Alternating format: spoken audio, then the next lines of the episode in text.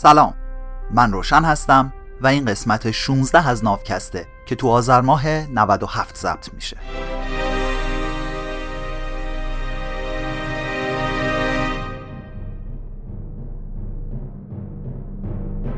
تو ناوکست کتاب سیپینز یا انسان خردمند نوشته یوال هراری که در اصل به عبری نوشته شده رو از ترجمه انگلیسیش به فارسی برمیگردونم و براتون روایت می‌کنم.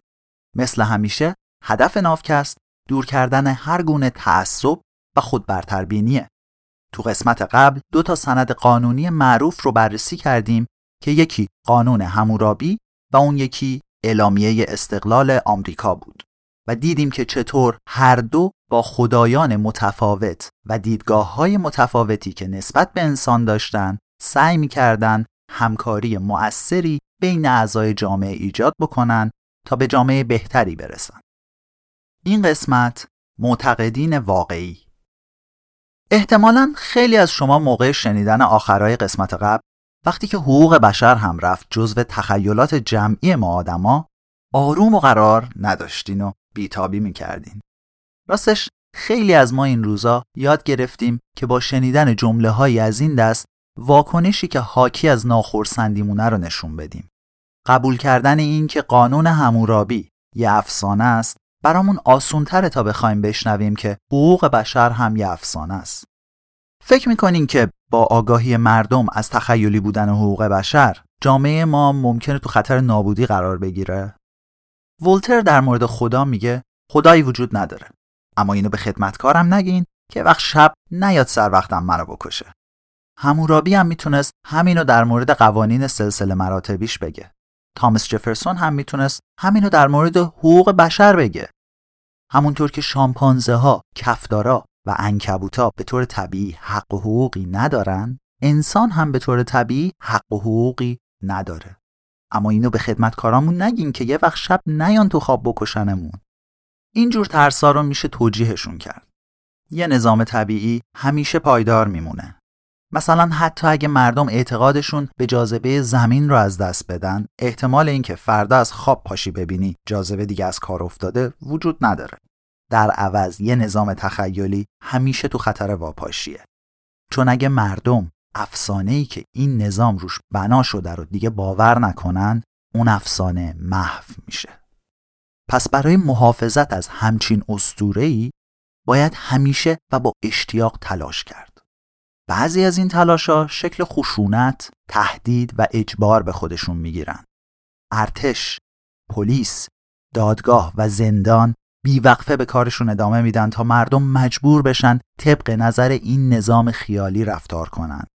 اگه یکی از اهالی بابل چشم همسایش رو کور می‌کرد معمولا یه مقدار خشونت لازم بود تا بشه این قانون چشم در برابر چشم رو اجرا کرد. سال 1860 وقتی که بیشتر مردم آمریکا به این نتیجه رسیدن که برده های آفریقایی هم آدمن و باید از حق آزاد بودن لذت ببرن نتونستن رضایت ایالت های جنوبیشون رو بدون یه جنگ خونین داخلی جلب بکنن. ولی فقط خشونت برای حفظ نظام کافی نیست. نظام به یه سری معتقدین واقعی نیاز داره. شاهزاده طلقان سابقه خدمت ملونوارش رو از دربار لویی 16 هم شروع کرده بود. بعدا به خدمت انقلابیون و رژیم های ناپلونی هم در اومد و آخرش هم به موقع ارتباطش رو با نظام سلطنتی که دوباره سر کار اومده بود قطع کرد و رفت تو تیم مقابل. این آدم تجربه سالها کار دولتی رو توی یه جمله خلاصه می‌کنه و میگه با سرنیزه ها خیلی کارا میشه کرد ولی اگه بخوای روشون بشینی خیلی اذیت میشی. گاهی وقتا یه نفر روحانی می‌تونه یه کاری رو بهتر و ارزونتر از صد تا سرباز انجام بده. تازه مهم این نیست که استفاده از سرنیزه چقدر موثر باشه. مهم اینه که یکی باید این سرنیزه رو دستش بگیره چرا باید سربازا و زندانبانا و قضات و پلیس برای حفظ یه نظام تخیلی که بهش باور ندارن تلاش بکنن سازماندهی خشونت و هرج و مرج سختترین فعالیت دست جمعی آدم هست. از این سختتر نداریم. اگه بگیم که نیروهای نظامی دارن نظم جامعه رو حفظ می‌کنن اولین سوالی که به ذهن هر کسی می‌رسه اینه که خب نظم و انضباط نظامی ها چجوری حفظ میشه؟ غیر ممکنه که بتونیم فقط با تهدید و اجبار برا خودمون یه ارتش بسازیم. بالاخره بعضی از این فرمانده ها و سربازا باید به یه چیزی اعتقاد داشته باشن. حالا هر چی که می‌خواد باشه باشه. خدا، شرافت، وطن، انسانیت یا پول.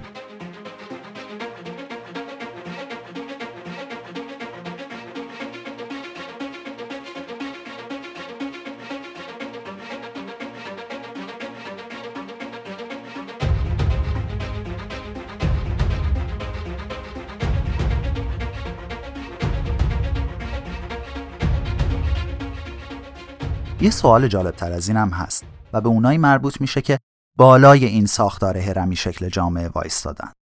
اگه اونا خودشونم به این نظام تخیلی باور نداشته باشن خب چه اصراری به حفظش دارن؟ معمولا میگن که این طبقه بالای جامعه یه حرس و ولعی داره که به خاطر بدبینیش به همه چیزه. ولی آدم بدبینی که به هیچ چی اعتقاد نداشته باشه بعیده که حرس چیزی رو هم بزنه. چون که تأمین نیازهای بیولوژیکی و عینی انسان کار خیلی سختی نیست. بعد از اینکه این نیازها رفع و رجوع شد هرچی پول بیشتری داشته باشه خرج ساخت اهرام، سفرهای تعطیلاتی دور دنیا، فعالیت‌های انتخاباتی، سازمانهای تروریستی مورد علاقه یا صرف سرمایه گذاری تو بازار بورس میشه که بازم براش پول بیاره. ولی آدمی که واقعا بدبین باشه هیچ کدوم از این کارا براش معنی نداره.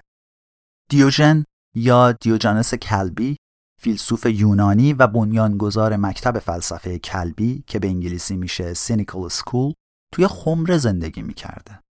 یه روز که تو آفتاب دراز کشیده بود و داشت استراحت می‌کرد اسکندر کبیر میاد ببینتش و ازش می‌پرسه کاری هست که من بتونم برات انجام بدم؟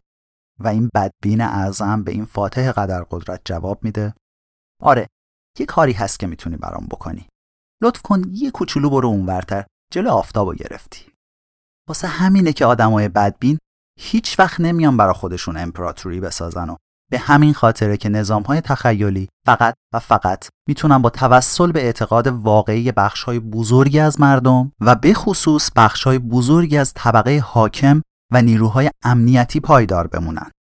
مثلا اگه بیشتر اسقفها و کشیشها واقعا به مسیح اعتقاد نداشتن که دین مسیحیت این دو هزار سال رو دووم نمی آورد. همونطور که مردم سالاری آمریکایی هم بدون اعتقاد اغلب رؤسای جمهور و اعضای کنگره به حقوق بشر این 250 سال رو دووم نمی آورد. یا این سیستم اقتصادی نوین جهانی بدون اعتقاد اکثر سرمایه گذارا و بانکدارا به نظام سرمایه داری یه روز هم دووم نمی آورد. چطوری میشه این نظام های تخیلی مثل مسیحیت، دموکراسی و کاپیتالیسم رو به خورد مردم داد؟ نکته اولش اینه که هیچ وقت به تخیلی بودن این جور نظام ها اعتراف نکنی. همیشه باید تاکید و اصرار بکنی که این نظمی که جامعه روش سوار شده عین واقعیت و به دست خدایان بلند مرتبه و یا قوانین طبیعت ساخته شده. پس اگه مردم بابل با هم برابر نبودن لابد به خاطر این بود که انلیل و مردوک حکم کرده بودن که اینطور باشه نه چون همورابی گفته یا اگه مردم آمریکا با هم برابرن به خاطر اینه که خدا اونا رو اینجوری آفریده نه چون تامس جفرسون همچین چیزی گفته. و اگه بازار آزاد بهترین سیستم اقتصادی باشه به خاطر این نیست که ارم اسمیت همچین حرفی زده چون قوانین تغییر ناپذیر طبیعت اینطور حکم می‌کنن. کار بعدی اینه که از همون بد و تولد به مردم آموزش بدی. و قوانین این نظام تخیلی رو دائما بهشون یادآوری کنی و این قوانین رو تو هر چیز و همه چیز بگنجونی مثل قصه های جن و پری، نمایشا، نقاشیا، آوازا، آداب معاشرت، تبلیغات سیاسی، معماری، دستورای پخت غذا و مدل سبک زندگی. مثلا این روزا مردم به برابری اعتقاد دارن. پس مد روز این میشه که بچه پول دارن هم جیم بپوشن. اونم شلوار جینی که در اصل لباس کارگرا بوده. ولی تو قرون وسطا که مردم به اختلاف طبقاتی اعتقاد داشتن هیچ جوون اشرافزاده ای رو پیدا نمی کردی که حاضر باشه شولای چوپانی به تن کنه. اون موقع به هر کسی حضرت یا جناب نمی گفتن. یا به انگلیسی کسی رو سر و مدم خطاب نمی کردن. اینا فقط برای اشرافزاده ها بود که گاهی بهای این القاب رو با خون می‌دادن. ولی امروز همه مکاتبات معدبانمون با همین الفاظ شروع میشه. Dear Sir, Dear Madam. علوم انسانی و علوم اجتماعی بیشتر انرژیشون رو صرف این کردن تا دقیقا برامون توضیح بدن که تار و پود این نظام تخیلی چطور تو قالی زندگی ما بافته شده. حالا تو این فرصت کمی که ما اینجا داریم فقط میشه یه توکی به این ماجرا بزنیم و بس.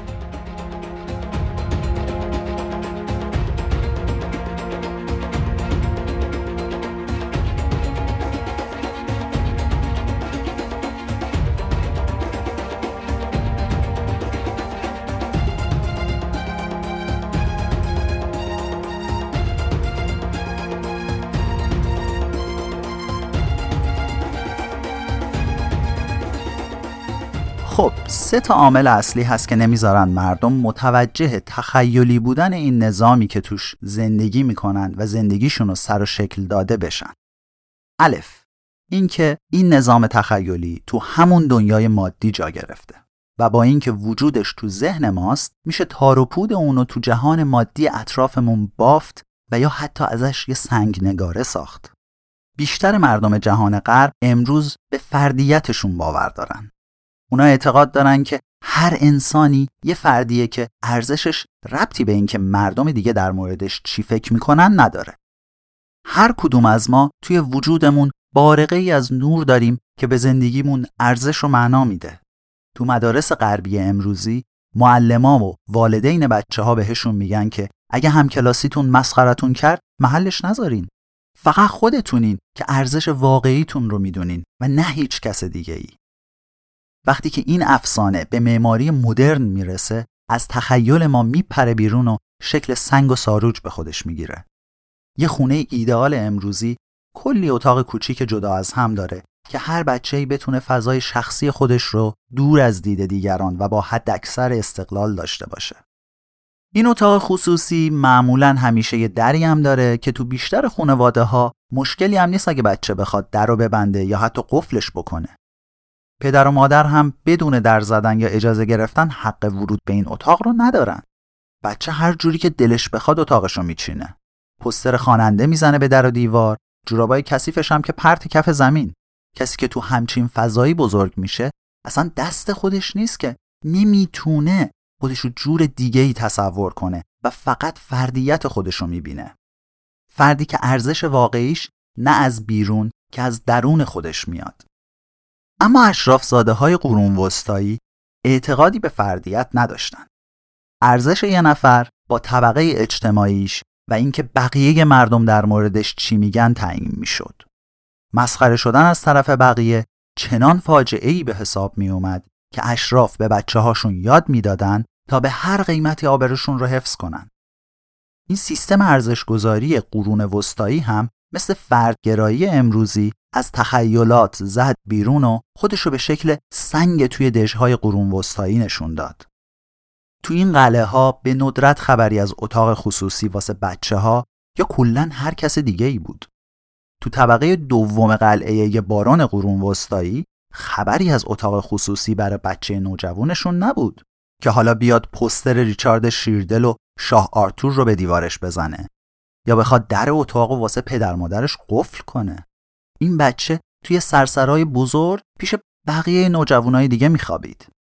و چون همیشه تو معرض دید بود باید اینو در نظر می‌گرفت که بقیه چی دیدن و چی گفتن. خب طبیعیه که وقتی تو همچین شرایطی بزرگ میشی به این نتیجه می‌رسی که ارزش واقعی یه نفر از روی جایگاهش تو طبقات اجتماعی و حرفایی که مردم در موردش میگن تعیین میشه. خب الفش رو گفتیم حالا مورد به. این نظام تخیلی خواسته های ما رو هم شکل میده. اغلب مردم نمی‌خوان تخیلی بودن این نظامی رو که زندگیشون رو داره میچرخونه قبول کنن. در عوض دوست دارم فکر کنن هر کسی توی یه نظام تخیلی که از قبل وجود داشته به دنیا میاد و امیال و آرزوهاش هم از بد به تولد با افسانه های قالب اون نظام شکل گرفته. اون وقته که آرزوهای شخصی ما به مهمترین استحکامات این نظام تخیلی تبدیل میشن. مثلا اسطوره های رومانتیسم، ناسیونالیسم، کاپیتالیسم و اومانیسم که صده هاست وجود دارن پرطرفدارترین آرزوهای مردم جهان غرب رو شکل دادن. دوستایی که میان با هم صلاح مشورت بکنن هی به هم میگن برو دنبال اون چیزی که دلت بهت میگه. ولی مشکل اینه که دل آدم یه جاسوس دو جانبه است که معمولا هم دستوراتش رو از استوره قالب اون روز می‌گیره. تازه خود همین برو دنبال اون چیزی که دلت بهت میگه رو یه ترکیبی از افسانه های رومانتیک قرن 19 همی به علاوه افسانه های مصرفگرایی قرن بیستمی تو مغزمون فرو کردن. مثلا شعار شرکت کوکاکولا برای تبلیغ نوشابه رژیمیش یا همون دایت کوک اینه. دایت کوک do what feels good. حدودا معنیش میشه کاری رو بکن که حس خوبی بهت میده یا کاری رو بکن که دوست داری.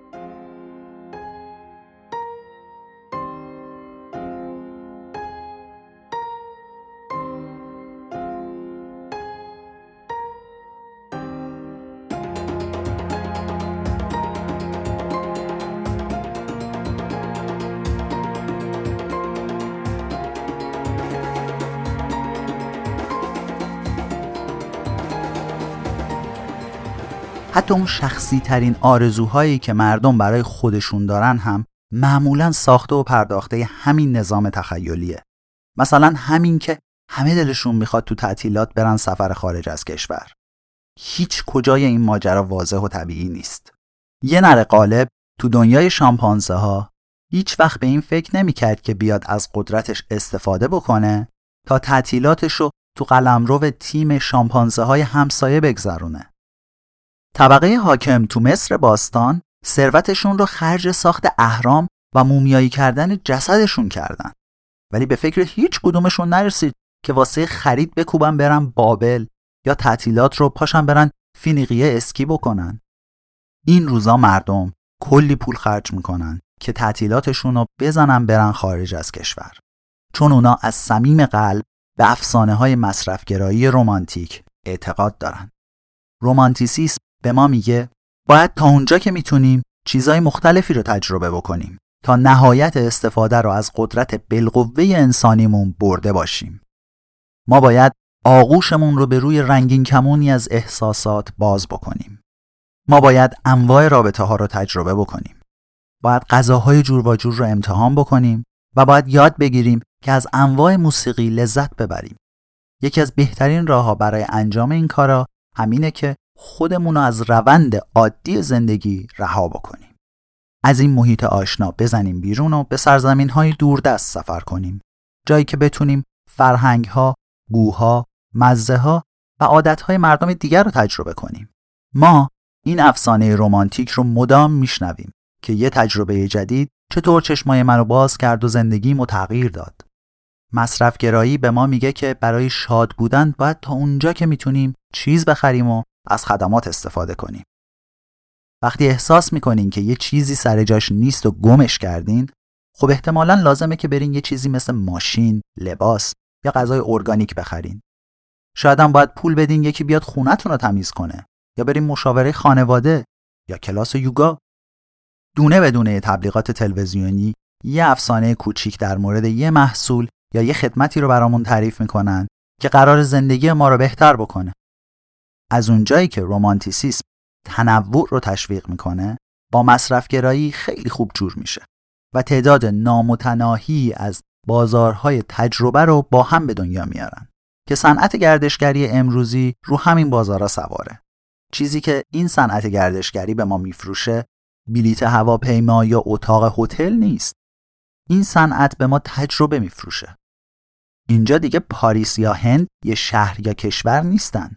هر دوتای اینا یه تجربه که با مصرفشون افقهای پیش رومون بازتر میشن. به قدرت بالقوه خودمون می‌رسیم و همه اینا ما رو خوشحالتر می‌کنه. واسه همینه که وقتی رابطه یه میلیونر با زنش شیکراب میشه یه سفر میبردش پاریس براش خرج می‌کنه. این سفر ربطی به خواسته مستقل دل اون آدم نداره و در نتیجه اعتقاد شدید به افسانه های مصرفگرایی رومانتیکه یه آقای پولدار تو مصر باستان هیچ وقت تو خوابش هم نمی‌دید که برای حل مشکل رابطش وردار زنش رو واسه تعطیلات ببره بابل عوضش ممکن بود بیاد برای زنش اون قبر شیک و مجلسی که همیشه دوست داشته رو بسازه هرم بزرگ جیزه از اون کاراییه که پولدارای مصر باستان با پولاشون می‌کردن. خیلی از آدما تو اغلب فرهنگا و تمدنای دیگه هم مثل اشرافزاده های مصر باستان زندگیشون رو صرف ساخت اهرام کردن. فرق این اهرام تو اسم و شکل و اندازشون بود که بسته به اون فرهنگ تغییر می‌کرد. اینا ممکن بود مثلا شکل یه خونه ویلایی با استخر و چمنای همیشه سبز تو اطراف شهر رو به خودش بگیره یا تبدیل بشه به یه پنت اصل تو طبقه آخر یه برج با یه منظری که همه دلشون می‌خواد داشته باشن. ولی کمتر کسی این افسانه هایی که باعث میشن ما همچین چیزایی رو دلمون بخواد زیر سوال می‌بره. خب تو الف گفتیم با اینکه نظام های تخیلی تو ذهنمونن اما خودشون رو تو دنیای واقعیمون تنیدن و ب رو هم گفتیم که بیشتر مردم به این افسانه ها واقعا ایمان دارن. حالا رسیدیم به جیم. این نظام ها بین ذهنی یا میان ذهنی هن. به انگلیسی intersubjective. حتی اگه من بیام با یه قدرت فراانسانی موفق بشم که خواسته های شخصی ما از چنگ این نظام تخیلی رها بکنم من فقط یه نفرم. با یه گلم که بهار نمیشه. برای اینکه بشه یه نظام تخیلی رو تغییر داد من باید بیام چند میلیون غریبه رو مجاب کنم تا با من همکاری کنن. چون که این نظام ساختگی یه نظام ذهنی و درونی نیست که فقط تو ذهن من وجود داشته باشه. بلکه نظامیه که مشترکن تو ذهن هزاران و میلیون ها نفر وجود داره. برای درک بهتر این موضوع اول باید ببینیم که فرق بین عینی objective ذهنی subjective و میان ذهنی intersubjective چیه. توی پرانتز بگم که حامد تو پادکست لوگوس که موضوعش فلسفه است خیلی تخصصی در مورد محتویات ذهن و ما به بیرونیش برامون توضیح میده. چون شاید این چند تا پاراگراف برای جا افتادن این موضوع ها کافی نباشه من لینک لوگوس رو هم تو توضیحات این قسمت می‌ذارم. پرانتز بسته.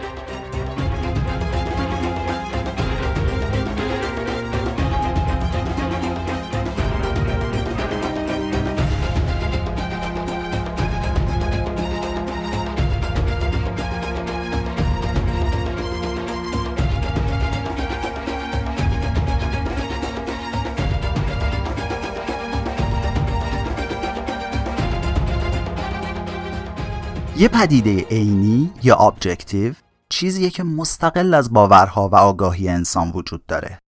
مثلا امواج رادیواکتیو افسانه نیستن. پرتوهای رادیواکتیو خیلی قبلتر از اینکه انسان کشفشون بکنه وجود داشتن و کاری هم ندارن که مردم به وجودشون اعتقاد دارن یا ندارن. براشون خطرناکن.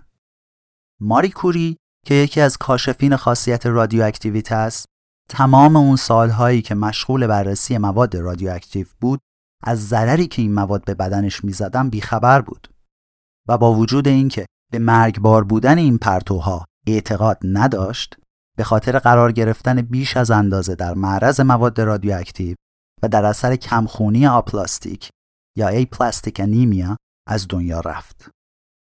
حالا یه پدیده ذهنی یا subjective به اون چیزی میگن که وجودش به آگاهی و اعتقادات یه تک نفر بستگی داره. اگه اعتقادات یه نفر عوض بشه اون وقت این موضوع هم یا عوض میشه یا کلا ناپدید میشه. خیلی از بچه ها یه دوست خیالی دارن که بقیه دنیا نه میبیننش نه حرفاشو میشنون. این دوست خیالی فقط تو ذهن بچه وجود داره. وقتی هم که بچه بزرگتر میشه یواش یواش باورش رو از دست میده و این دوست خیالی هم کمرنگ و کمرنگ تر میشه. پدیده میان ذهنی یا intersubjective چیزیه که توی شبکه ارتباطی وجود داره و این شبکه هم اذهان نفرات زیادی رو به هم وصل می‌کنه. اون وقت اگه یه نفر بیاد اعتقادش رو عوض بکنه یا اصلا بمیره اهمیت زیادی نداره. اما اگه تعداد زیادی از افراد این شبکه بمیرن یا اعتقادشون رو عوض کنن اون وقت این پدیده میان ذهنی یا تغییر می‌کنه یا ناپدید میشه. پدیده های میان ذهنی نه حقه های بدذاتانن و نه یه سری ادا و اطوار. وجود اینا با وجود پدیده های فیزیکی مثل رادیواکتیویته فرق دارن. اما تاثیرشون رو دنیا می‌تونه به همون بزرگی باشه. خیلی از محرک های مهم تاریخ پدیده های میان ذهنی مثل قانون، پول، خدایان و ملت ها. مثلا برند پژو دوست خیالی مدیرعامل شرکت پژو که نیست. این شرکت تو تخیل جمعی میلیون ها نفر وجود داره. مدیرعامل باور داره که شرکت وجود داره چون هیئت مدیره هم همین باور رو داره. وکلای شرکت، منشیای دفاتر اطراف، کارمندای بانک، کارگزارای بازار بورس و فروشنده های ماشین از فرانسه گرفته تا استرالیا همه باور دارن که شرکت پژو وجود داره. حالا اگه یه وقت مدیرعامل به سرش بزنه و یهو فکر کنه که شرکت پژو وجود نداره، سری میبرنش یه جا می‌کنن و یکی دیگه میاد جاش میشینه. همین موضوع در مورد دلار، حقوق بشر و ایالات متحده آمریکا هم صدق می‌کنه. اینا همشون تو تصور جمعی میلیاردها نفر وجود دارن و هیچکی تنهایی نمی‌تونه تهدیدی برای وجود اینا باشه. خیلی برای کسی اهمیت نداره اگه فقط من بیام بگم که دیگه به وجود دلار و حقوق بشر و ایالات متحده آمریکا اعتقاد ندارم. این نظامهای تخیلی میان ذهنی هن. پس برای عوض کردنشون باید بیایم آگاهی میلیاردها نفر رو همزمان تغییر بدیم که اصلا کار آسانی نیست. فقط یه تشکیلات پیچیده می‌تونه موفق به انجام یه همچین تغییری تو این وسعت بشه. مثلا یه حزب سیاسی، یه جنبش ایدئولوژیک یا یه فرقه مذهبی. اما برای ساختن همچین سازمان پیچیده ای باید بیایم کلی آدم غریبه رو قانع کنیم تا همکاری کنن. اینم فقط موقعی اتفاق میفته که این غریبه ها به یه افسانه مشترک اعتقاد داشته باشن. اینجوری میشه که اول ما باید به یه نظام تخیلی دیگه اعتقاد پیدا کنیم تا بتونیم نظام تخیلی فعلی رو عوض بکنیم. مثلا اگه بخوایم موجودیت پژو رو از بین ببریم باید یه چیزی خیلی قوی تر از اون رو تصور کنیم مثل سیستم قانونی فرانسه. بعد اگه بخوایم سیستم قانونی فرانسه رو از بین ببریم باز باید یه چیز قوی تر از اون رو تخیل کنیم مثل کشور فرانسه. حالا اگه بخوایم اونم از بین ببریم باید به یه چیز خیلی خیلی قوی تر از همه فکر کنیم. آخرش این که ظاهرا هیچ راهی برای فرار از این نظامهای تخیلی نداریم وقتی که دیوارای این زندونمون رو خراب می‌کنیم و میدویم سمت آزادی در واقع داریم به حیات یه زندون بزرگتر می‌رسیم این پایان قسمت 16 از نافکست بود. خیلی ممنون که وقت گذاشتین و به نافکست گوش دادین. لطفا سراغ همه پادکست های ایرانی برین و برای ادامه کار تشویقشون کنین. خیلی ها دارن لیست پادکست های ایرانی رو درست می‌کنن و اگه دستتون به یکی از این لیستا برسه با کلی پادکست دیگه هم آشنا میشین. شما می‌تونین نافکست رو از روی وبسایت نافکست و همه اپلیکیشن های پادکست بشنوین. فقط کافیه تا اسم نافکست رو تایپ کنین تا پیدا بشه. نافکست رو من روشن به کمک کریشنا تولید می‌کنم تا هفته بعد سلامت باشین